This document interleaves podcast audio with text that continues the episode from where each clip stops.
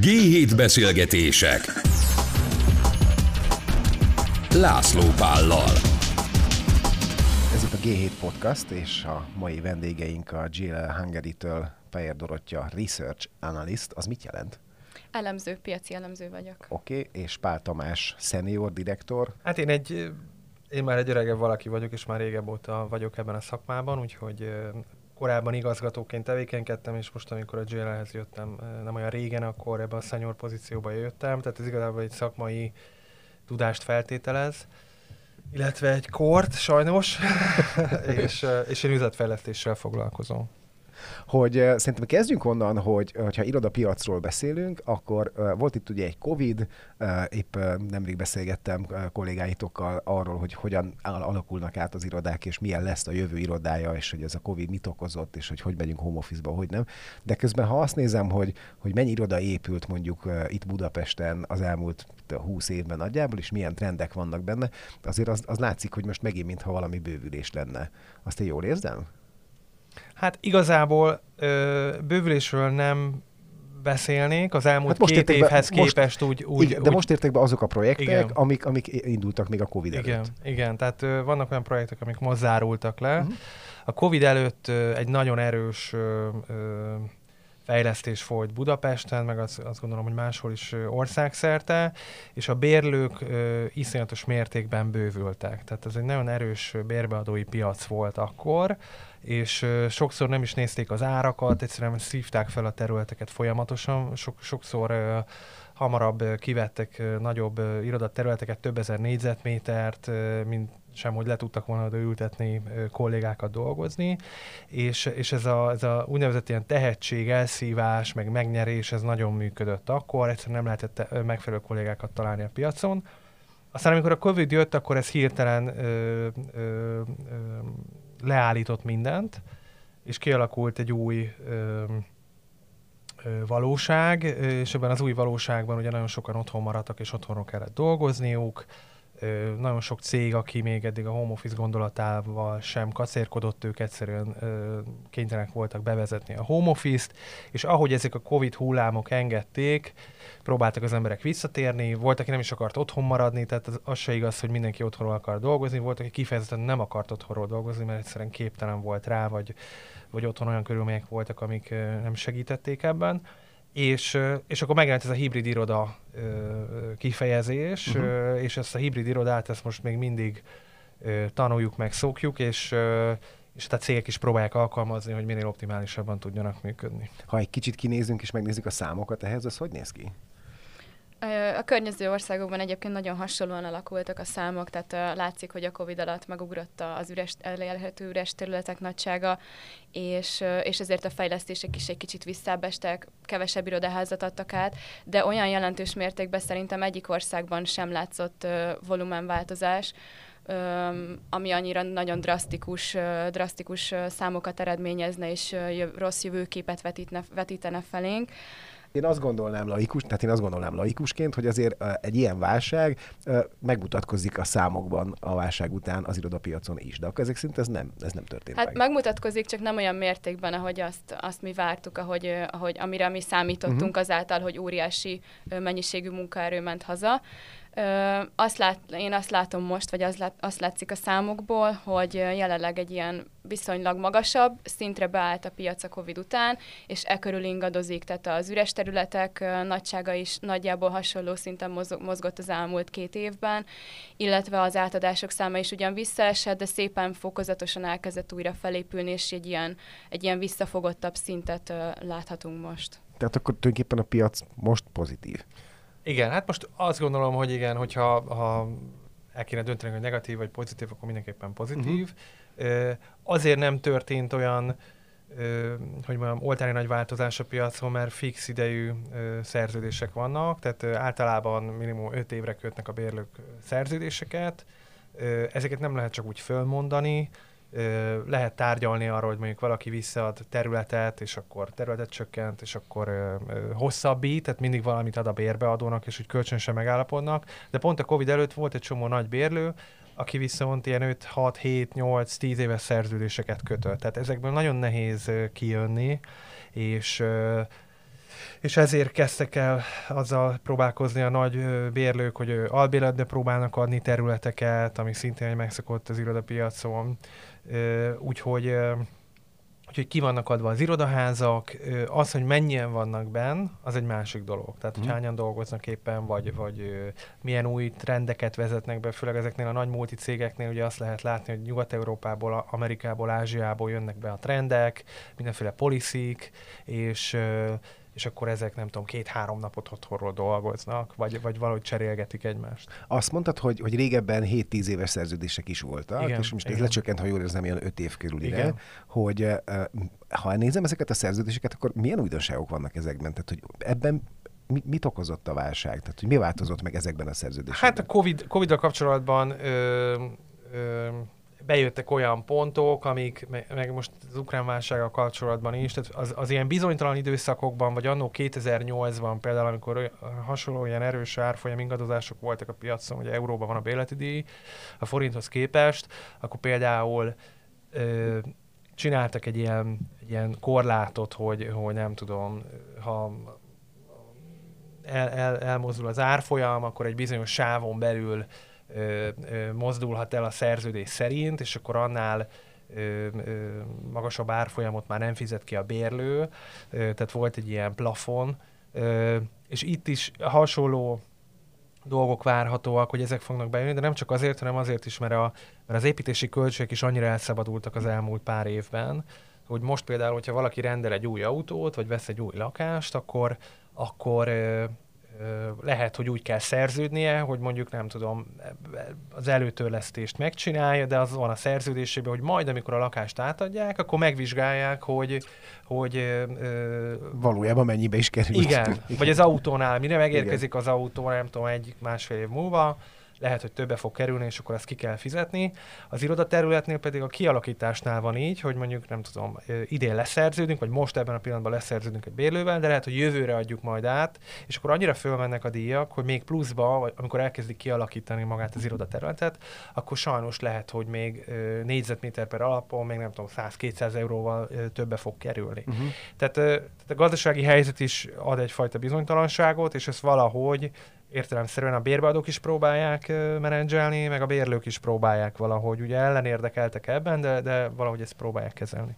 A, a, ha, ha nézem a, az irodapiacot, akkor uh, nekem ilyen jó példám, de lehet, hogy ezt nem, nem érdemes mondani, vagy nem jó példám, nekem ilyen látványos dolog a, a Dorottya irodaháza uh-huh. az m hogy megyünk kifelé, hogy ez egy régi Igen. ipari épület, Igen. és abból lett egy irodaház, Igen. és szerintem szuperül néz ki Igen. kívülről, belül Igen. még sose jártam. Igen. Uh, és arra akarok rákérdezni, hogy az ilyenfajta fejlesztések, tehát hogy régi épületekből csinálunk új és modern irodákat, ezek működnek még? Én azt gondolom, hogy vannak nagyon jó projektek, a Dorottya udvar az kiemelten egy jó projekt. Ö, ö, ami, ami magára az épületre vonatkozik, tehát ez egy nagy belmagasságú épület, egy loft jellegű irodaház, nem mindenkinek felel meg, tehát uh-huh. nagyon sok funkciót be lehet rakni, mert mondjuk vannak szimpla irodák, de például az egyik ilyen robot technológiát fejlesztő cégnek ott bemutató terme van, mert, mert, mert abban az ipari jellegű épületbe le tudott rakni olyan gépeket, amik, amik robot működéseket tudnak modellezni, tehát sok, sok mindenre jó. Én azt gondolom, hogy Budapest meg Magyarország ebben sajnos nem teljesít olyan jó, mint mondjuk Bécs, ahol, ahol, ahol még a, a, nem tudom, a környezettudatosság előtt jóval ezeket az értékes épületeket megtartották, és más funkciókkal ö, töltötték meg. Mi nem vagyunk sajnos ö, ennyire jók, ö, van még hová fejlődnünk, de például van rá példa, hogy a, anno a Materiál Center, ami a Robert Károly körúton volt, ö, ott ö, azt átépítették, és ebből egy irodaházat csináltak, és, és egy jó működő irodaházat csináltak, és az irodaház élvezi a, a, a, a korábbi bevásárló épületnek az előnyeit, mert van teherlift, uh-huh. meg, meg, meg a padlóterhelhetőség sokkal jobb. Úgyhogy most, amikor, amikor nagyon sokba kerül az ingatlan fejlesztés, egy új épületet megépíteni, és nem is nagyon környezettudatos, ha jobban belegondolunk. Ez például Angliában egy abszolút, egy, egy nagyon fontos dolog a környezettudatosság, és ott erre nagyon rámentek, hogy meglévő ingatlanokból próbálnak jó projekteket kihozni én azt gondolom, hogy ez a jövő, tehát hogy, hogy erre nagyon oda kellene figyelni, és amúgy is van egy csomó szép épületünk, vagy, vagy esetleg régi épületünk, amit fel kellene újítani, és ezeket ki lehetne használni. Uh-huh.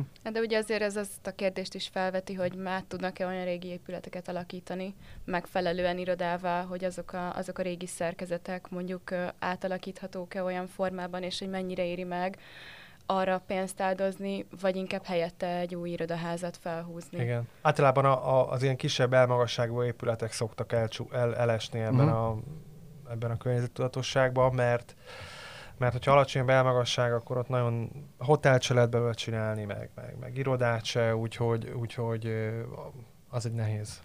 Hogyha az új fejlesztéseket nézzük, akkor, akkor, akkor ott mi a helyzet? Én régen a, úgy emlékszem a, az egész piacra, hogy, hogy a 13. kerület, meg ez a Váci úti uh, sor, ez volt a, a központja ennek az egésznek, uh-huh. és hogy ott írdatlan mennyiségű új iroda épült. Most Pesten mik a főbb is jó körzetek? Ö, továbbra is egyébként a Váci úti folyosó, vagyis a 13. kerület a legnagyobb részpiac Budapesten. A legmagasabb irodaállomány továbbra is itt van, több mint egy millió négyzetméter található ezen a területen, és elég sok az új fejlesztés is, a tervben lévő, illetve már a, már a fejlesztés alatt álló irodaépületek száma is viszonylag magas, úgyhogy ez, ez megtartotta továbbra is a központi szerepét. Mellette egyébként a Dél-Buda részpiac a másik, amely igen kiemelt figyelmet kapott az utóbbi időben. A Buda- Ez a Kopaszigát. A Kopaszigát, a Budapart, ugye ott épül a Molnak az új székháza, úgyhogy egy elég központi, központi része lesz a városnak, vagy egy új városrész, én azt gondolom. Illetve ott a Dél-Budán még vannak még, még az Office Garden környéke, Budapestván. Azt kell látni, hogy, hogy most már a, a, a elmozdultunk a, az ilyen különálló épületektől igazából a, a, a, az ilyen üzletközpontok felé inkább, és Mármint üzleti központok felé. Igen, igen. Tehát, hogy, hogy azok a jó lokációk, ahol, ahol például a Dózsa György út, Váci út, sarok, ahol, ahol több irodaház van, több minden összpontosul, több minden szolgáltatás elérhető a bérlőknek, stb. És a Váci út, illetve más hasonló jellegű fejlesztéseknél én szerintem az volt a, az ott lakóknak az előnyös ebből az egészből, hogy az irodaházak lefogják például a port, vagy a, a hangot, a zajt a, a, a főútvonal felől, például ugyanez a helyzet mondjuk a Budapartnál, de, de például a, a, a Népligetnél is, ahol épül a Liberty irodaház a Wing ZRT fejlesztésében, az is egy új üzletközpont például. A Budapest van az Etele Plázánál szintén egy ilyen. Tehát ezek az üzleti hábok lesznek azt gondolom a jövőben nagyon érdekesek, ahol minden elérhető egy helyen, amik tömegközlekedéssel és autóval és kerékpárral is bárhogy jól megközelíthetőek, és itt az én nagy szívfájdalmam az az, hogy, hogy igazából az ilyen nagy jellegű, vagy nagy volumenű fejlesztéseket sokszor igazából a versenypiac indukálja. Tehát, hogy én sokkal nagyobb ilyen önkormányzati vagy állami részvételt, vagy sokkal nagyobb tudatosságot ö, várnék el személy szerint, hogy, hogy egyszerűen azok a fejlesztések megvalósuljanak, amik, amik az ott lakóknak, meg az ott élőknek, ott dolgozóknak az életét segítik. Hát én a, én a 13-ban lakom, tehát Újlipótvárosban, és azt tudom a, a, a közösségi térből, amiben, amiben tehát van egy Facebook csoport, csoport, amiben szinte minden újlipótvárosi benne van, hogy, hogy ott a mostani nagy fejlesztés, a, most nem is tudom megmondani, ki csinálja uh-huh. azt, a, azt a hatalmas uh, irodafejlesztést, hogy az elég uh, komoly aggodalmakat okoz a, a uh-huh. lakókban. Tehát, hogy az a mennyiségű munkavállaló, aki oda oda fog uh-huh. kerülni, az mennyiben fogja átalakítani ennek a kis közösségnek, és egyébként ilyen faluként működő közösségnek Igen. az életét. Igen, igazából ez is egy olyan szabályzás, vagy itt is egy olyan szabályzásra lenne szükség, hogy egy, egyfelől akik kis közösségként ott élnek, az ő részükről ez egy nagy félelem. Azok meg esetleg, akik itt, nem tudom, ilyen lakóingatlan szempontból befektetőként jelennek meg, ugye ők meg üdvözlik az ilyen nagy operációkat, mert akkor biztos, hogy az ott dolgozók közül valaki ki fogja venni az ő lakásukat, vagy ilyen befektetési ingatlanjaikat. Tehát ez is azt gondolom, hogy itt is, itt is közbe kellene lépnie, ugye nem tudom, az önkormányzatnak, vagy az államnak, és akkor valamilyen párbeszédet kellene ezzel kapcsolatban kezdeni, mert azért, azért azt, azt kell látni, hogy azért nagyon sok ingatlanfejlesztő újít fel, nem tudom, éppen metroállomást, vagy közösségi teret, tehát a, maguk az ingatlanfejlesztők azok nagyon sok pénzt és energiát beleraknak abba, hogy ezek a részek jobban néznek ki. Vagy, Meg hogy a közösség számára is hasznos legyen, igen, igen. igen. Tehát azért itt, itt óvodákat újítanak fel sok esetben, tehát ö, Számos ilyen konkrét fejlesztés történt, viszont, viszont ezt valahogy okosabban is lehetne ezt az egészet csinálni, és én azt gondolom, hogy például a közlekedésnek is egy kicsit az ástruktúrálása, több ilyen angolul jut eszembe pedestrian zone, tehát ahol nem lehet bemenni autóval, tömegközlekedés fejlesztése, tehát ez, ez, ez, ez nagyon fontos lenne, hogyha egy, egy ilyen nagyon környezettudatos, élhető fővárosban szeretnénk a jövőben élni. És, és szerintetek ez a fajta párbeszéd ez elindulhat? Szerintem ezt el kellene kezdeni, és ezt valahogy egy picit... De kinek kéne elkezdeni? Tehát a politikának vagy a, én az ezt, üzleti szférának? Én, ezt, én azt gondolom, hogy ez az üzleti szférán múlik, és, és sokszor a lakókon, meg ezeken a kis közösségeken. Tehát én, én, én mindig azt gondolom, hogy a kis közösségekből kell... Tehát legyek hogy, én harcosabb. Igen, tehát valahogy jobban kell az érdekeinket képviselni. De hogyha már itt tartunk a fejlesztéseknél, akkor az mennyire látszik a, a piacon, hogy a a zöld gondolat, ez mennyire kúszik be ezekbe a fejlesztésekbe? Abszolút bekúszik, és egyre nagyobb jelentősége van annak, hogy egy-egy irodaház milyen zöld vagy, vagy egyéb minősítéssel rendelkezik, és a legtöbb fejlesztésnél már a fejlesztés során úgy terveznek, hogy, hogy pályáztatják az irodaházat, hogy megkapja a különböző zöld minősítést. Uh-huh. Tehát már eleve úgy kerül kialakításra minden az irodaházban, Lead Gold vagy BREEAM, illetve most már az Access for You minősítés is eléggé gyakorivá vált, ami ugye a mozgáskorlátozottaknak a könnyebb mozgását biztosítja az irodaházakban. Így van. Egyre több ilyen standard van, ami, ami nagyon jó, mert, mert, mert, mert egyszerűen az egész koncepciót fejleszti, az emberek életét fejleszti, stb. És, és hát az energiaárak is, az is egy nagyon fontos kérdés. Tehát az üzemeltetési költségek így annyira felmentek az utóbbi időben, hogy, hogy, hogy ez a környezettudatosság ez nem csak azért fontos, hogy megmentsük a Földet, ez, az, az egy, ez egy jövőbeni elképzelés, de jelenkori az pedig, hogy egyszerűen hatékonyabban működjünk. Ebben egyébként, hogyha ha a régiót nézzük, hol tartunk? Tehát mennyire vagyunk mi elől? Elől vagyunk egyáltalán?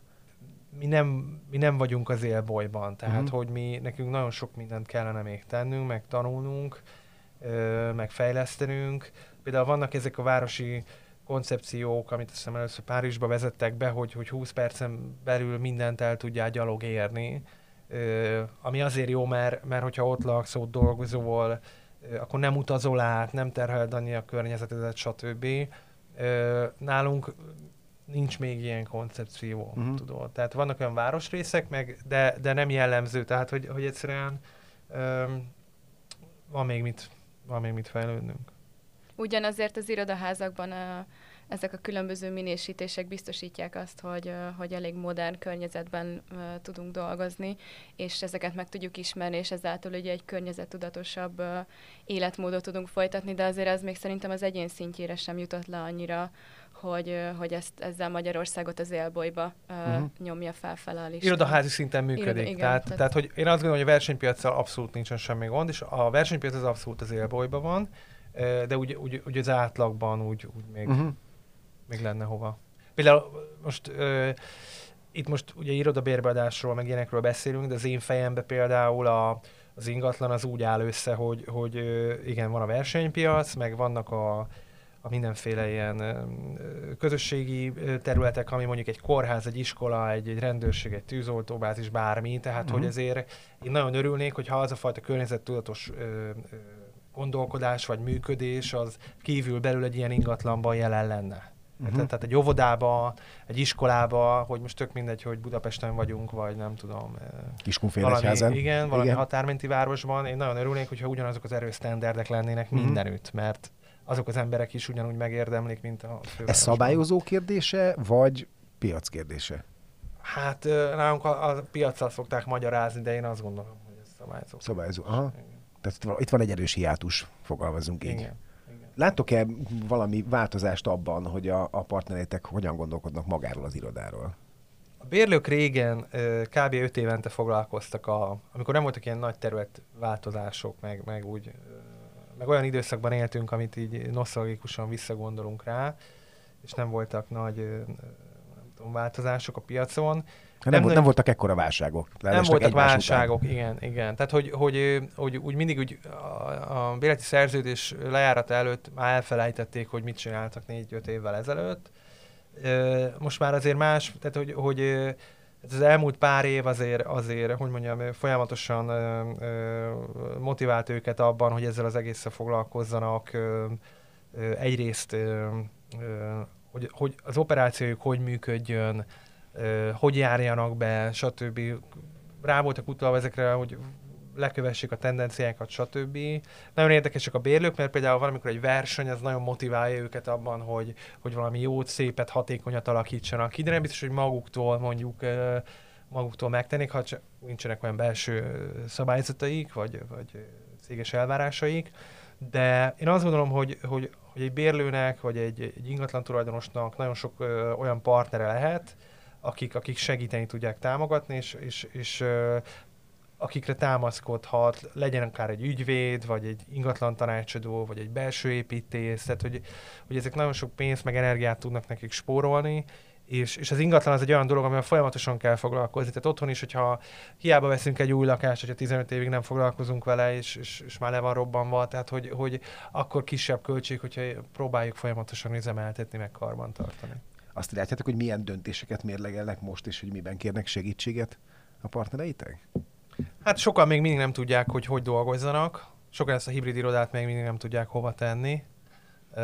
Hogy járjanak be, hogy a területeiket hogy alakítsák át. Tehát van egy két-három évvel ezelőtti kialakításuk, ami már nem működik. Ugye nagyon sok cég rájött arra, hogy mivel sokan otthon vannak, ezért nem tudom, hogy eddig ilyen nagy tárgyalóik voltak, akkor lehet, hogy ezeket a nagy tárgyalókat érdemes átalakítani kisebb telefonos szobákká, mert a kollégáknak egymással is kell tudni beszélni, meg esetleg az ügyfelekkel is egy időben. Uh-huh. Ö, és akkor van, akinél ez, ez egy ilyen organikus dolog volt, és elkezdtek ezzel foglalkozni, van, akik kértek segítséget, és van, akik még, még mindig tologatják maguk előtt ezt a kérdést.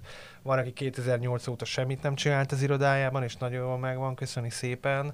Ö, sok mindentől függ, tehát ahol, ahol van egy, egy nyitott, fiatalos csapat, vagy, vagy esetleg van egy csapat, akik már együtt öregedtek meg, és lehet, hogy nem tudom, középkorúak átlagban, és már mással vannak elfoglalva, tehát ez sok mindentől függ. Általában azokat a cégeket látjuk ebből a szempontból így ügyesebbnek, vagy, vagy akik könnyebben intézik ezeket a dolgaikat, ahol viszonylag egy ilyen, egy ilyen széles spektrum van a, az átlag életkorban. Tehát, uh-huh. hogy vannak az idősebbek, akik szenyorok, vannak a fiatalabbak, és akkor valahogy annyira ki tudják jól egymást egészíteni, hogy ezekkel a kérdésekkel könnyebben tudnak haladni. A GLL konkrétan, hogyha ha ilyen nagyon le akarok menni egy konkrét dologra, hogy uh, hogyan tud segíteni mondjuk, mit tudom én, egy közepes IT, egy közepes vállalatnál IT területen, hogy jó legyen egy iroda? Uh, igazából bárkinek tudunk segíteni, szektortól függetlenül, és pont ezeket a szektor specifikus tapasztalatainkat tudjuk velük megosztani. Az IT cégek nagyon érdekesek, mert ők voltak pont azok, akik, akik, a, akik szerettek volna inkább a vezetői szemmel nézem, akkor szerettek volna inkább ö, irodát fejleszteni, bem lenni, jól megcsinálni, mert az IT-soknál fönnáll az a veszély, hogy ők bárhonnan, bárhova tudnak dolgozni a világba. Igen. Tehát, hogy náluk fontos, hogy együtt legyenek, hogy egy széges kultúra, stb. Ö, de igazából mi ö, van egy, van egy kereskedelmi ingatlanokkal foglalkozó ugye bérbeadási csapatunk, ami irodákat, ipari területeket, üzletterületeket ad bérbe, Emellett van egy nagy projektmenedzsment csapatunk, tehát ők azok, akikkel kiegészülve, amikor újra tárgyalunk egy szerződést, vagy egy új ö, irodán dolgozunk, akkor már a tárgyalások alatt őket, ha tudjuk, bevonjuk, és akkor ők segítenek a, a tervezésben, a belső építészetben, a tendereztetésben, költségkalkulációban, és mi egy ilyen teljes csomagot kínálunk a, akár, a, akár a megbízói, bérbeadói, eladói oldalnak, akár a bérlői vagy a végfelhasználói, office occupier vagy occupier oldalnak, és ez a próbáljuk ezt a, a, az ingatlan életciklus teljes mértékben lefedni. Szerintem azt ö, érdemes még itt kiemelni, hogy ugye elindult ez a a home office trend a Covid által, viszont, viszont utána ugye egyre inkább beigazolódott az, hogy nem tudják teljesen hazaküldeni a cégek a munkavállalóikat. Úgyhogy elindultunk egy ilyen hibrid irányba, és tényleg cég vagy, vagy piac, vagy nem is tudom, szektor függő az, hogy most milyen jellegű munkakörnyezetben tud az adott dolgozó dolgozni.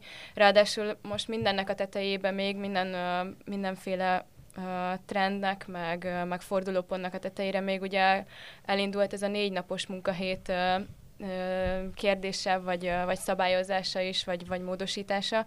Úgyhogy ez is egy érdekes dolog szerintem, hogy ezt hogyan tudják implementálni, hiszen még csak most azt se tudjuk, hogy a hibrid jól működik-e, vagy nem, vagy a home office mennyire működik jól hosszú távon. Főleg azért, mert a munkaerőpiac most nagyon-nagyon aktív, és, és én azt látom, hogy azért a, a, a fiatalabbak körében egyre nagyobb a fluktuáció, uh-huh. és azért, azért uh, egy home office vagy egy hibrid uh, munkalehetőséggel is kérdéses, hogy hogy, tudja, hogy tudják megtartani a, a vállalatok, a munkavállalókat, nem hogy még majd egy, egy négy napos munkahétet, tehát ez, itt azért szerintem uh, érdekes kérdések vannak, és, és egyiknél sem látom azt, hogy valamelyik irányba elmozdulna jelenleg a piac, hanem, hanem ezek váltakoznak, és, és szerintem ezt hosszú távon fogjuk tudni majd, majd látni, hogy, hogy, hogy milyen irány az, ami, ami megfelelő lesz.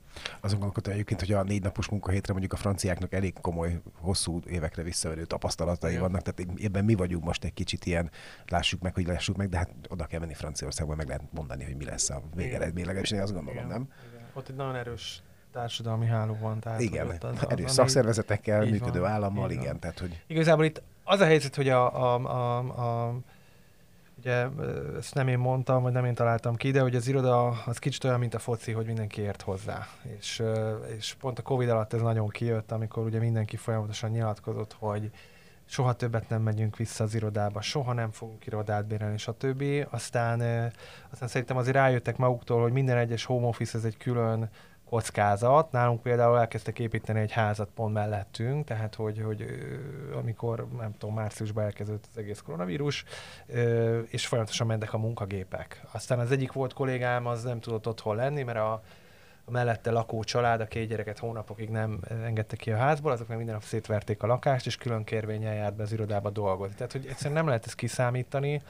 Uh, aztán arra is emlékszem, amikor a LinkedIn pont, amikor megint csak ez az egész uh, kipattant, akkor a, az egyik ilyen nemzetközi cégnek a, a, a fórumán pont egy ilyen vállóperes ügyvéd írt az első kommentet, hogy úristen, nagyon sok munkánk lesz, uh, mert ugye egy csomó most össze lesznek zárva, ez se volt így különben, mert nagyon sok házasság megerősödött benne. Persze. Meg voltak olyan cégek, ahol nem voltak laptopok, hanem desktop Igen. számítógépek voltak, és akkor két hétig visszamentek a 80-as évekbe mert még internet se volt a kollégáknak otthon, úgyhogy, úgy sok minden volt. Azt gondolom, hogy nagyon sokat fejlődtünk, meg lehet, hogy egy kicsit ilyen jövő biztosabb lett ettől a két évtől a, a, az életünk, meg, meg ez mondjuk az iskolai vagy a közoktatásra is esetleg igaz lehet.